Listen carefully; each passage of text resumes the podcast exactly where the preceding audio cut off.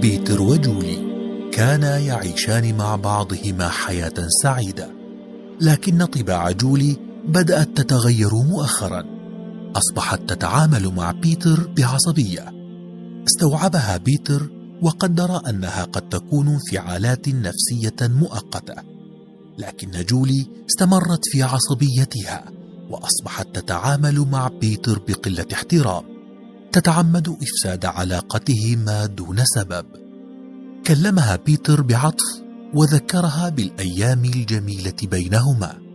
لكن تعامل جولي ازداد حدة. تجنبها بيتر وأصبح يتعامل معها بشيء من الجفاء لتعود إلى صوابها. لكن تعامل جولي ازداد سوءا وأصبحت تلاحق بيتر تصرخ في وجهه. I hate you. I won't listen to you. You mean nothing to me. لم تعطه فرصة ليتجنبها وأصبحت حياتهما في خطر. تمالك بيتر نفسه حتى لا يتصرف هو أيضا بعصبية فهو يحب جولي ولا يريد أن تنتهي علاقتهما. يريد فقط أن يوقظها من تمردها هذا. وبينما هو ضابط لأعصابه وجولي تصرخ به ضرب بيتر بيديه على ساعديها هزها وقال لها That's enough جولي stop please. That's enough. هنا بكت جولي وألقت بنفسها على بيتر فهدأها ومسح دمعتها. هدأت جولي بعدها وعادا إلى حياتهما السعيدة.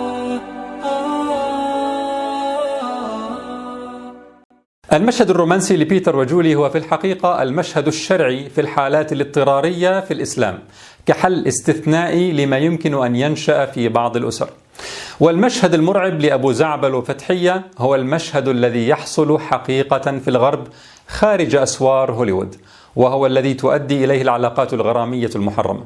لكن لما يكون الإسلام مش مطبق على مستوى الدول ومش مطبق على مستوى عامة المسلمين ولما يشتغل شياطين الإنس والجن ليل نهار في تشويه الإسلام وتزيين الجاهلية الحديثة فإن المفاهيم تنقلب والصور الذهنية تصبح معكوسة تماما. نحن هنا اليوم لنوقظ المسلمين ازواجا وزوجات لا لندافع عن ممارسات منحرفة لدى المسلمين ولا لنقارن أخلاق المسلمين بأخلاق الأمم الأخرى مع أننا لو أجرينا هذه المقارنة على كل ما فينا مش حيطلعوا أحسن منا بالمناسبة. لكن مع ذلك نحن هنا اليوم لنرسم معا المسطرة الإسلامية الصحيحة لنرى جمال ديننا. فلما نيجي نحل مشاكلنا ما نروحش نحلها بتقليد الغرب أو الشرق. بل بالرجوع لكلام ربنا وسنة نبينا صلى الله عليه وسلم. تعالوا إخواني وأخواتي نعمل فرمته لنفسياتنا، نتخلص من أي صورة ذهنية متراكمة ومسربة لعقلنا الباطن عبر السنوات من الإعلام والتطبيقات السيئة في مجتمعاتنا، ومن الأفلام والأغاني غير الواقعية، ونرى معا ما هو الإسلام وما هي الجاهلية فيما يتعلق بمسألة ضرب المرأة. مسطرة الإسلام محفوظة في الآيات والأحاديث. عنها سنتكلم لا عن المسلمين الذين انحرفوا عن المسطرة. في الإسلام وعاشروهن بالمعروف. ربك يأمرك أن تحسن إلى زوجتك وتعاشرها بالمعروف. كيف يعني بالمعروف؟ تروح تسأل أمنا عائشة رضي الله عنها التي قالت في زوجها صلى الله عليه وسلم كان خلقه القرآن. اسألها عن اللفتات الجميلة التي ملأت حياتهما والتي ذكرنا العشرات منها في حلقة ندى تشتكي لعائشة. إنك تؤكل زوجتك بيدك هذا من السنة. قال نبينا صلى الله عليه وسلم إنك لن تنفق نفقة إلا أجرت عليها حتى اللقمة ترفعها إلى في امرأتك يعني إلى فم امرأتك. إنك تشرب مع زوجتك من نفس الكوبايه هذا قريب مما كان يفعله نبيك صلى الله عليه وسلم لما كانت عائشة تشرب وهي حائض فيتناول النبي الكأس ويضع فمه موضع فمها ويشرب.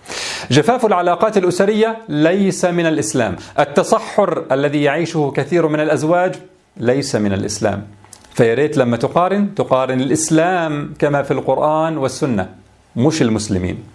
في الإسلام ولهن مثل الذي عليهن بالمعروف. لك على زوجك مثل الذي له عليك. لازم يتجمل لك ويراعي مشاعرك وما يخونكش مثل ما هو متوقع منك أيضا تماما. هذا هو الأصل في العلاقات الزوجية. طيب امرأة ما تصرفت بأسلوب سيء. يروح الإسلام يذكر الزوج أن يحفظ الود ويطول باله. وعاشروهن بالمعروف فإن كرهتموهن فعسى أن تكرهوا شيئا ويجعل الله فيه خيرا كثيرا. تمادت المرأة وعمال بتهدم بيتها. ما الذي تريدينه يا بنت الناس؟ لا أريدك. طيب اختلعي منه. أرجعي له مهره أو جزءا منه وانفصلا. فالزواج ليس سجنا لا مهرب منه. هي لا تريد الخلع ومع ذلك مصرة تخلي الحياة صعبة. أمام الزوج خيار التطليق. الطلاق الواعي الذي له شروط تفصيلية كحل لا كانتقام. وحتى الطلاق لازم يكون طلاقا بإحسان. الطلاق مرتان فإمساك بمعروف أو تسريح بإحسان. يعني التعامل مع المرأة دائر بين المعروف والإحسان.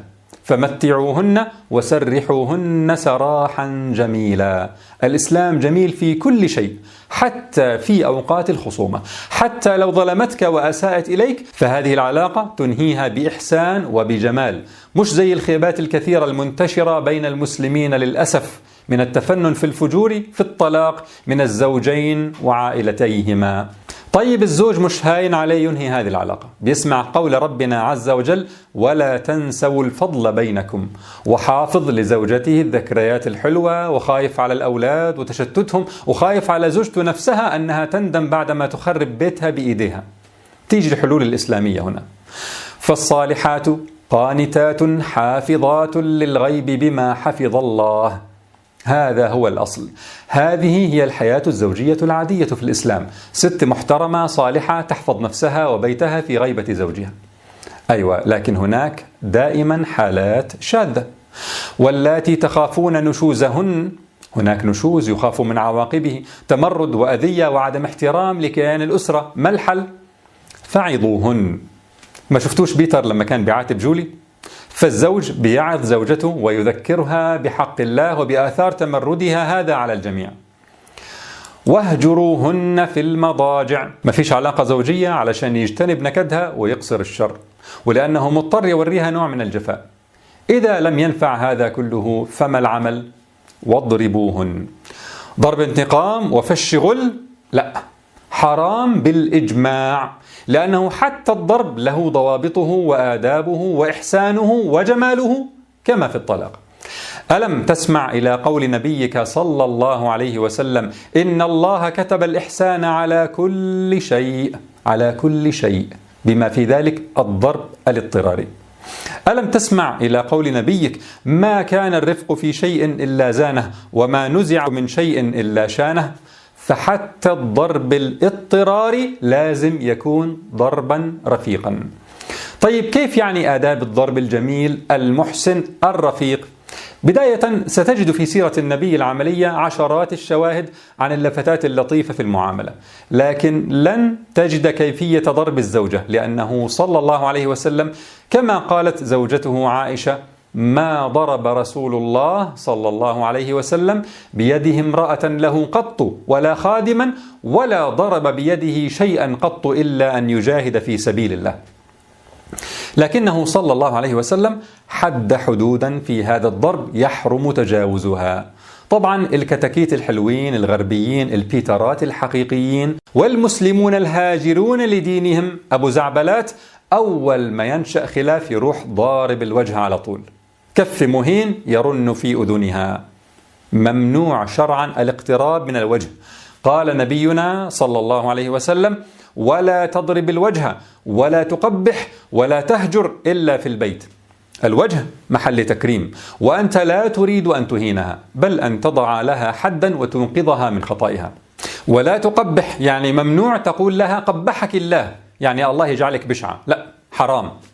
فينك يا رسول الله لو رأيت مش بس قبحك الله بل السب والكلام المهين؟ وهذا حرام طبعا من باب أولى. فما بالك بمن يسب أهلها وأهل أهلها والخيبات التئيلة اللي تحصل والتي الإسلام منها براء؟ فالضرب الذي في الآية ليس ضرب إنسان خارج عن طوره بل ضرب رجل متزن حكيم ضابط لأعصابه يضع حدا للخطأ بهذا الضرب. قال نبينا ولا تهجر إلا في البيت. يعني لا يجوز لك أن تعاقبها بترك البيت. طيب هي بتعمل نكد ومشتركتين في حالي حتى ولو. هناك خيارات أخرى تدفن المشكلة.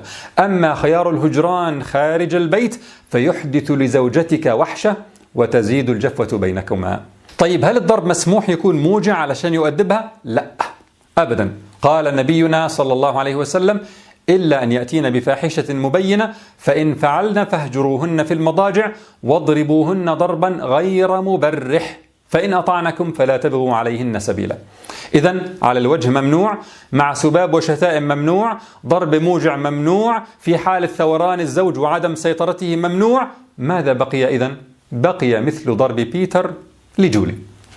طيب هذا الضرب ما المقصود منه؟ مدام مش للتشفي ولا الانتقام مطلوب منه أن تعود إلى رشدها وتكف عن تمردها.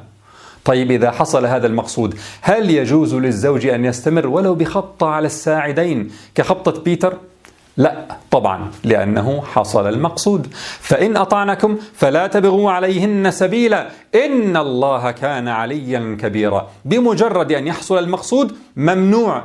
تمد إيدك عليها. وتذكر أن الله علي كبير قادر على أن يقتص لها منك في الدنيا أو في الآخرة. وتعود الأمور بعد ذلك إلى المعروف والإحسان وحسن العشرة واللفتات اللطيفة التي علمنا إياها رسول الرفق محمد صلى الله عليه وسلم. هذا هو الكلام الذي دلت عليه أدلة القرآن والسنة. طيب هل فهم العلماء المسلمون في القرون السابقة مثل هذا الفهم؟ أنا كان ممكن آتيك بأقوال لعلماء معتبرين لكنها لا تمثل عامة العلماء. كلاما رجحوا فيه في المحصلة تحريم الضرب أو السماح به في بيئات اجتماعية دون بيئات أخرى. لكن ليس من منهجنا أن نأتي بأقوال توافق أهواء الناس وكأننا نخبئ عنهم شيئا. وإنما سنذكر لك هنا بعض أقوال العلماء التي نراها تمثل عامتهم. أقوال فقهاء مذاهب معتبرين. قال ابن شاس من فقهاء المالكية في عقد الجواهر فإن غلب على ظنه أنها لا تترك النشوز إلا بضرب مخوف لم يجز تعزيرها أصلا.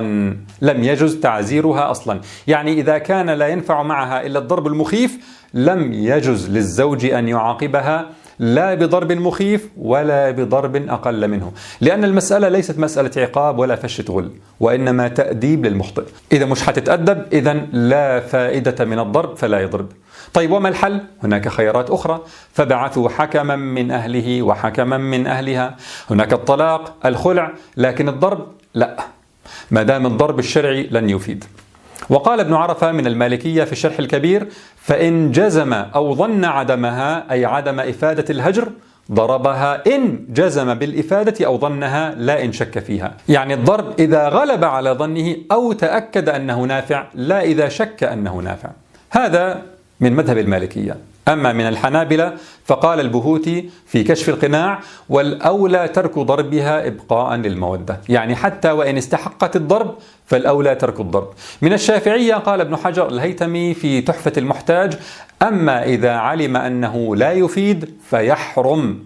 يعني الكلام كله يا إخواننا عن ضرب واع تربوي له مقصد واحد تصحيح الخطأ والحفاظ على هذا البيت والعلاقة بين الزوجين. طيب ماذا إذا كانت الزوجة تخل لا بحق الزوج فحسب بل وبحق الله تعالى؟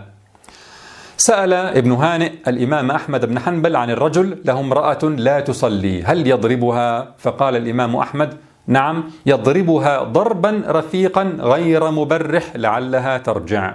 هذا مع أن الزوج يريد أن يلزمها بحق الله بل وبأهم أركان الإسلام الصلاة. ستقول هنا بيتر مين وجولي مين يا عم؟ الواقع غير ذلك تماما. كثير من الأزواج يضربون ضرب أبو زعبل. فأقول لك للمرة الألف الواقع غير ذلك لخيبة كثير من المسلمين وبعدهم عن دينهم. لا لأن الشريعة أمرتهم بهذا الضرب. ستقول لكن سماح الشريعة بالضرب سيؤدي بالتأكيد لسوء استخدام هذا التشريع من الأزواج. فأقول لك ضرب المرأة انتشر في الماضي والحاضر في الجاهليات القديمة والحديثة وفي الغرب والشرق وفي أكثر المجتمعات تقدما ماديا وأقلها تقدما وبنسب مخيفة وأشكال بشعة. لكن الإسلام جاء فحرم هذا الضرب أصالة وحصره في حالات اضطرارية وغير دوافعه في هذه الحالات غيرها من الانتقام والتشفي والعدوان والتنمر إلى التأديب والحفاظ على العلاقة. والإسلام جعل الضرب للزوجة المتمردة المخطئة حصرا وحتى في هذه الحالة وضع له آدابا ليجعله ضرب رفق وإحسان كضرب بيتر لجولي.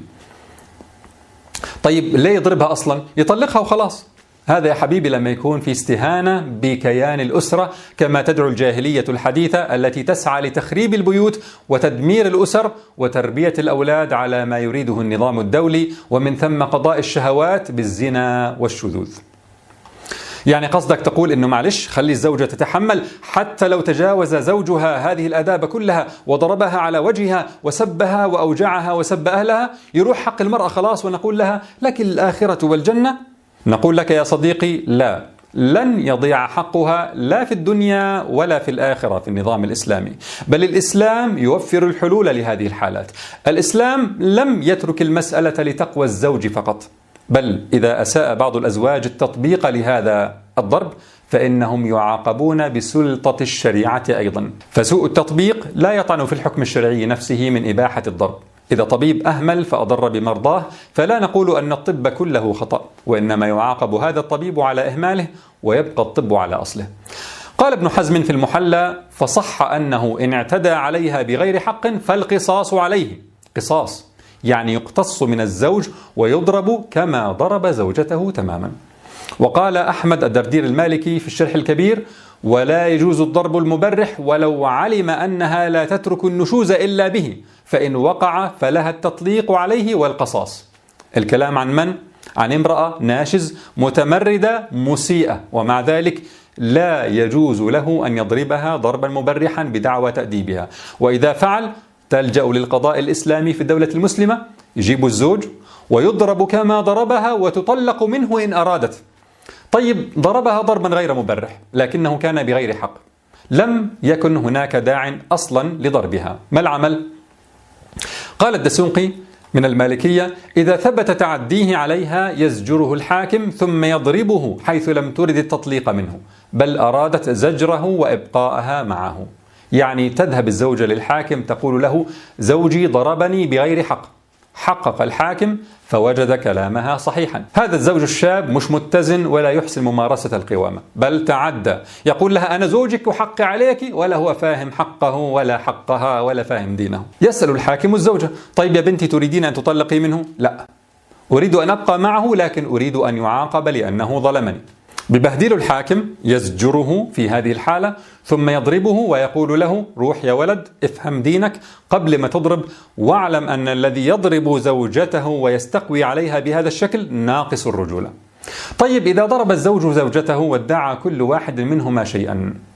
قال الدسوقي وإن ضربها فادعت العداء وادعى الأدب فإنها تصدق وحينئذ يعزره الحاكم على ذلك العداء.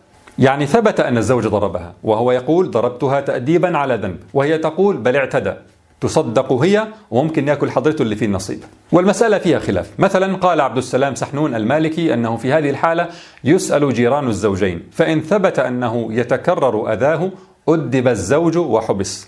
وأشار بدر الدين العيني من الأحناف إلى أنه إن شكت المرأة أن زوجها يضربها فإن من حقها أن يسكنها زوجها بجوار قوم صالحين ليشهدوا لها فيزجر القاضي الزوج إن اعتدى على زوجته. يعني تتخذ إجراءات خاصة كنقل السكن ضمانا لحق المرأة. ومثله كلام لمحمد بن جمال الخرشي المالكي أن التي ضربها زوجها ضربا مؤلما فلها أن تطلق نفسها منه بطلقة واحدة لقول النبي صلى الله عليه وسلم لا ضرر ولا ضرار. ويطلع لك بعد ذلك كله مجموعة ببغاوات يقولون لك الفقه على مر التاريخ الإسلامي كان فقها ذكوريا منحازا للرجل ويجب تجديد الفقه الإسلامي.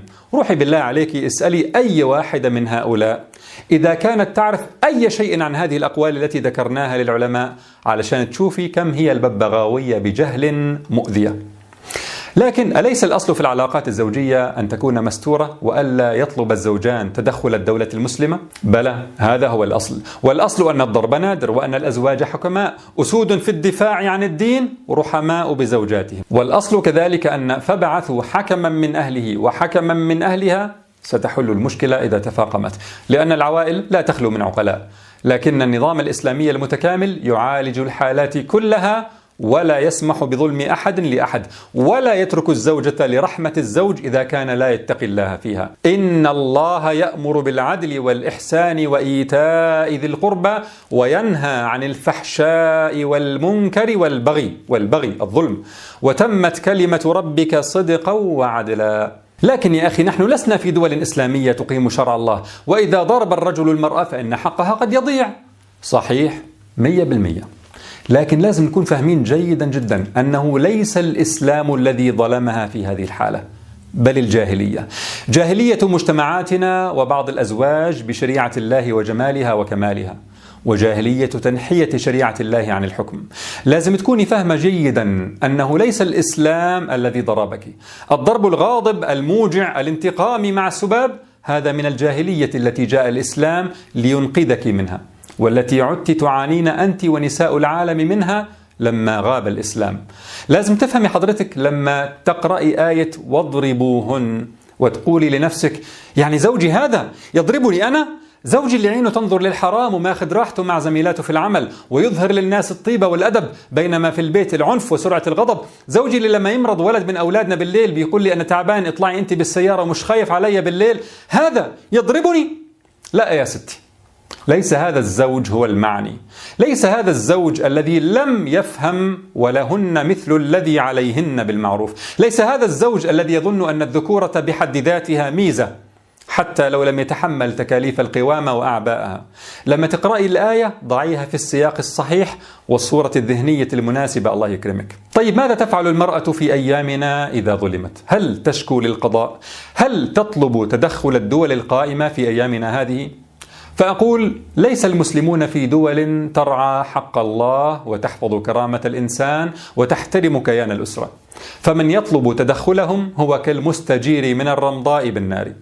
ولذلك فخطابي هو لك أيتها الزوجة ولك أيها الزوج ويا عوائلهم لنحل مشاكلنا بأنفسنا. وكما ذكرت في حلقة المرأة و CBT ال لست هنا لأفصل فقهيا كل حالة بحالتها. لكن لنعلم عظمة ديننا فلا نطلب الشفاء إلا به. ولنسعى لإقامته كاملا في حياتنا فهو كفيل بحل المشاكل بعدل وإحسان وتوازن. راح يجي واحد يقول يا أخي تنظير في تنظير هل هذا الكلام ينجح على أرض الواقع؟ أيوه تعال نرى التطبيق على أرض الواقع لما كان الإسلام مقاما بالفعل. رأينا من الكتاب ومن السنة ومن أقوال الفقهاء والآن تعال نرى التاريخ. هل عندما كان هناك نظام إسلامي متكامل هل كانت إساءة استخدام الضرب ظاهرة منتشرة؟ هل أنتجت لنا الآيات امرأة مضروبة معقدة ضعيفة الشخصية؟ مين هاي المرأة المعقدة؟ معلمة الأمة أمنا عائشة رضي الله عنها؟ أم صفية الشيباني أم أحمد بن حنبل؟ أم خديجة خاتون أم محمد الفاتح؟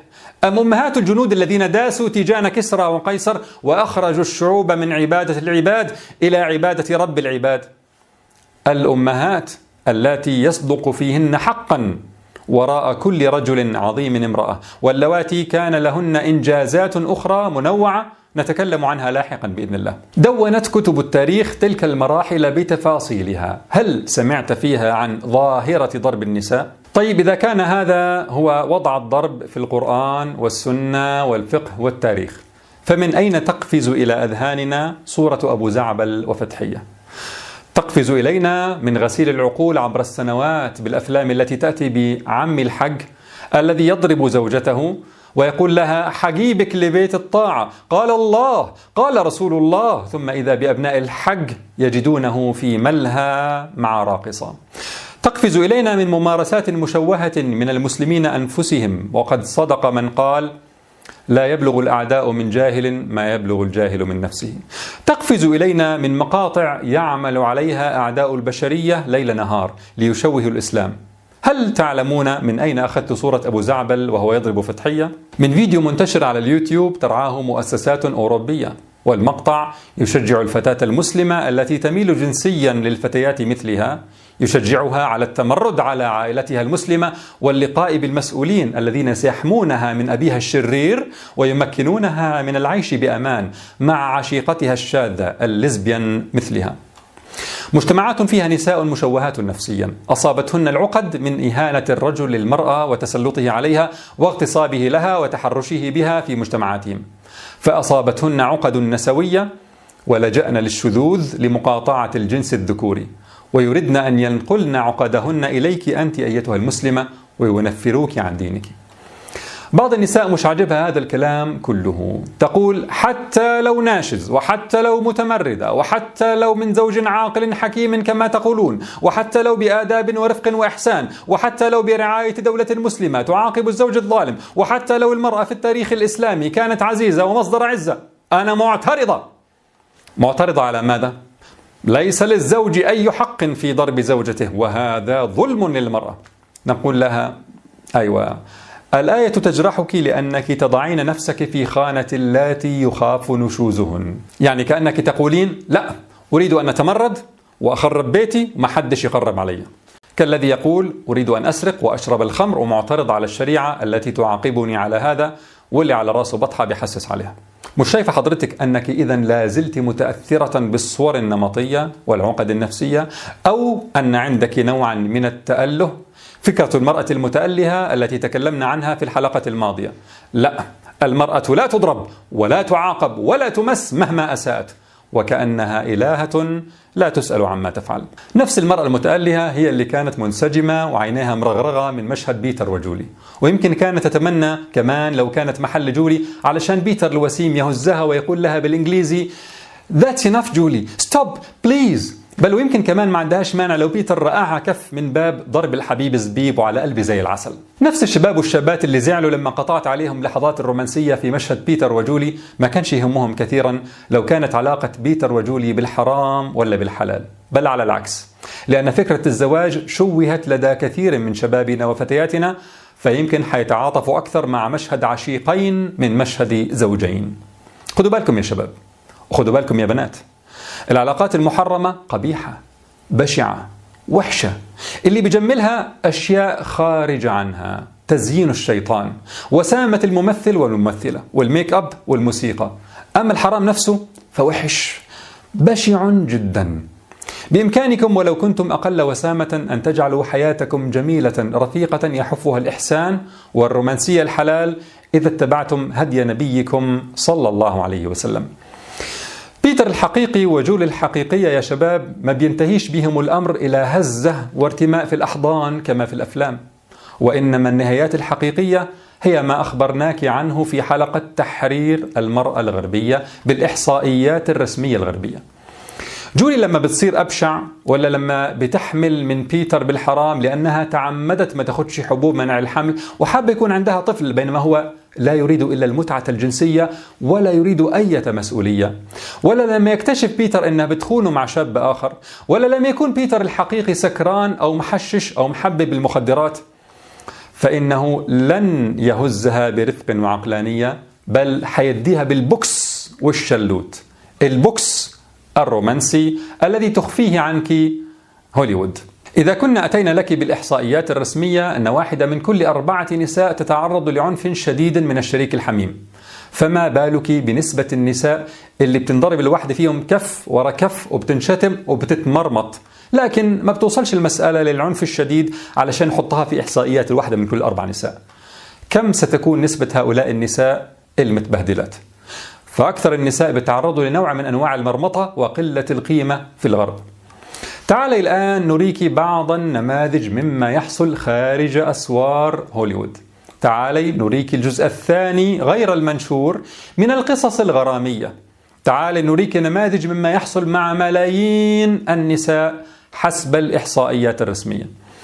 هذه آبي التي حطم ال boyfriend بتاعها شاشة التلفاز على مؤخرة رأسها وضربها مرارا على وجهها. وهذه جيد التي قام ال boyfriend بتاعها بلكمها ثم جرها في الشارع وواصل ضربها وهو تحت تأثير الخمر والكوكايين. وهذه ميليسا من جامعة ساوث فلوريدا بأمريكا والتي كانت مع ال boyfriend بتاعها في يوم من الأيام فشرب الكثير من الخمر والويسكي ثم بدأ يضربها وألقاها على الأرض وركبها برجله ثم أصبح يجرها من شعرها حول الغرفة ويضربها بزجاجة في وجهها حتى فتح فيها جرحا. وهذه ميغان في أوهايو بأمريكا والتي كانت تشرب الخمر مع ال boyfriend بتاعها في احتفالية رأس السنة قبل الماضية في 2019 وفجأة ضربها ال boyfriend فركلته فانهال عليها ضربا حتى الإغماء.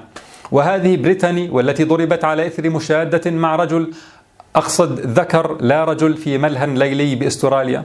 وهذه البريطانية كيري التي ضربها زوجها بعد ثلاثة أيام من إنجابها لمولود جديد يعني وهي في قمة ضعفها. وهذه كارلي من إنديانابوليس في أمريكا والتي هشمها ال boyfriend وأحدث كسورا في جمجمتها وعضات شرسة في جسمها وحاول أن يخلع لسانها بعد مشادة بينهما. وهذه أنجيلا من ولاية تينيسي بأمريكا والتي قام ال boyfriend بتاعها بضربها لأنها تجرأت أن تطلب الانفصال عنه بعد علاقة استمرت ستة أشهر. هذه عينات من المآسي التي تحصل بالملايين سنويا. الأخت التي طلبت منها أن تحصل بعض الصور وتكتب موجزا عنها قالت لي أنا بالعافية قدرت أخرج هذه الحالات ولا أستطيع أن أنظر إلى هذه البشاعات أكثر من ذلك. وبالمناسبة كل هؤلاء النساء والفتيات تقريبا تجد لهن صورا غرامية مع ال boyfriends بتوعهم قبل أن يتعرضن للضرب. الأفلام والأغاني تريك النصف الأول من القصة ولا تريك تتمة القصة. عنف أول ما يتجه يتجه للوجه للإهانة والتحقير. عنف يكسر العظام والأسنان ويفتح الجروح ويقتل إلى حد جعل المسيرات تخرج في أوروبا. فما بالك بما يحصل في البيئات الفقيرة حيث ضيق الفقر وضنك العيش؟ بعد حلقة تحرير المرأة علق أحد الإخوة بأنه كان يسير في الشارع في ألمانيا فرأى رجلا ماشيا شاف ست فضربها على وجهها وكمل طريقه. فقال الأخ لصاحبه كيف يفعل ذلك؟ فرد عليه مش هي أرادت المساواة مع الرجل فلتدافع عن نفسها لن يدافع عنها أحد. فين على بال ما تشكل الشرطة ويجوا ويبحثوا عن الرجل يضيع حقها بين الأقدام في المقابل المجتمع النبوي ومجتمعات القرون الفاضلة بعده والتي قامت على فالصالحات قانتات وعلى وعاشروهن بالمعروف وعلى لا تؤدي المرأة حق ربها حتى تؤدي حق زوجها وعلى خيركم خيركم لأهله على خطاب متوازن للجميع ماذا كانت النتيجة فيها؟ العنف الأسري وضرب المرأة. هل سمعتم أو قرأتم في كتب التاريخ التي دونت تلك المرحلة بتفاصيلها عن نساء كسرت عظامهن أو أسنانهن أو أحدثت فيهن العاهات كما يحصل عند العاهات الذين يتطاولون على ديننا ويدعون أنهم يريدون إنقاذ المرأة منه؟ أما وقد عرفنا جمال ديننا وكم نحن عنه غافلون وكم تعاني المرأة في الجاهلية الحديثة الجاهلية الغربية والجاهلية الجزئية في المجتمعات المسلمة. فقد حق لنا أن نتعلم ديننا وننشر الوعي بهذه القضايا في أمتنا. بحيث عندما تقع حوادث الاعتداء على النساء نكون نحن أول من ينصف المرأة ويطالب بحقها باسم الإسلام. لا أن يخرج الغربان والغرابات ليلصقوا التهمة بالإسلام ويطالبوا بالقضاء على البقية المتبقية منه ديننا عظيم وجميل. لكن نحن الذين نحتاج أن نفهمه فاذهبي يا كريمة يا من كرمك الله بالإسلام واقرأي كتاب ربك وأنت تحسنين الظن بحكمته وعدله ورحمته. والسلام عليكم ورحمة الله.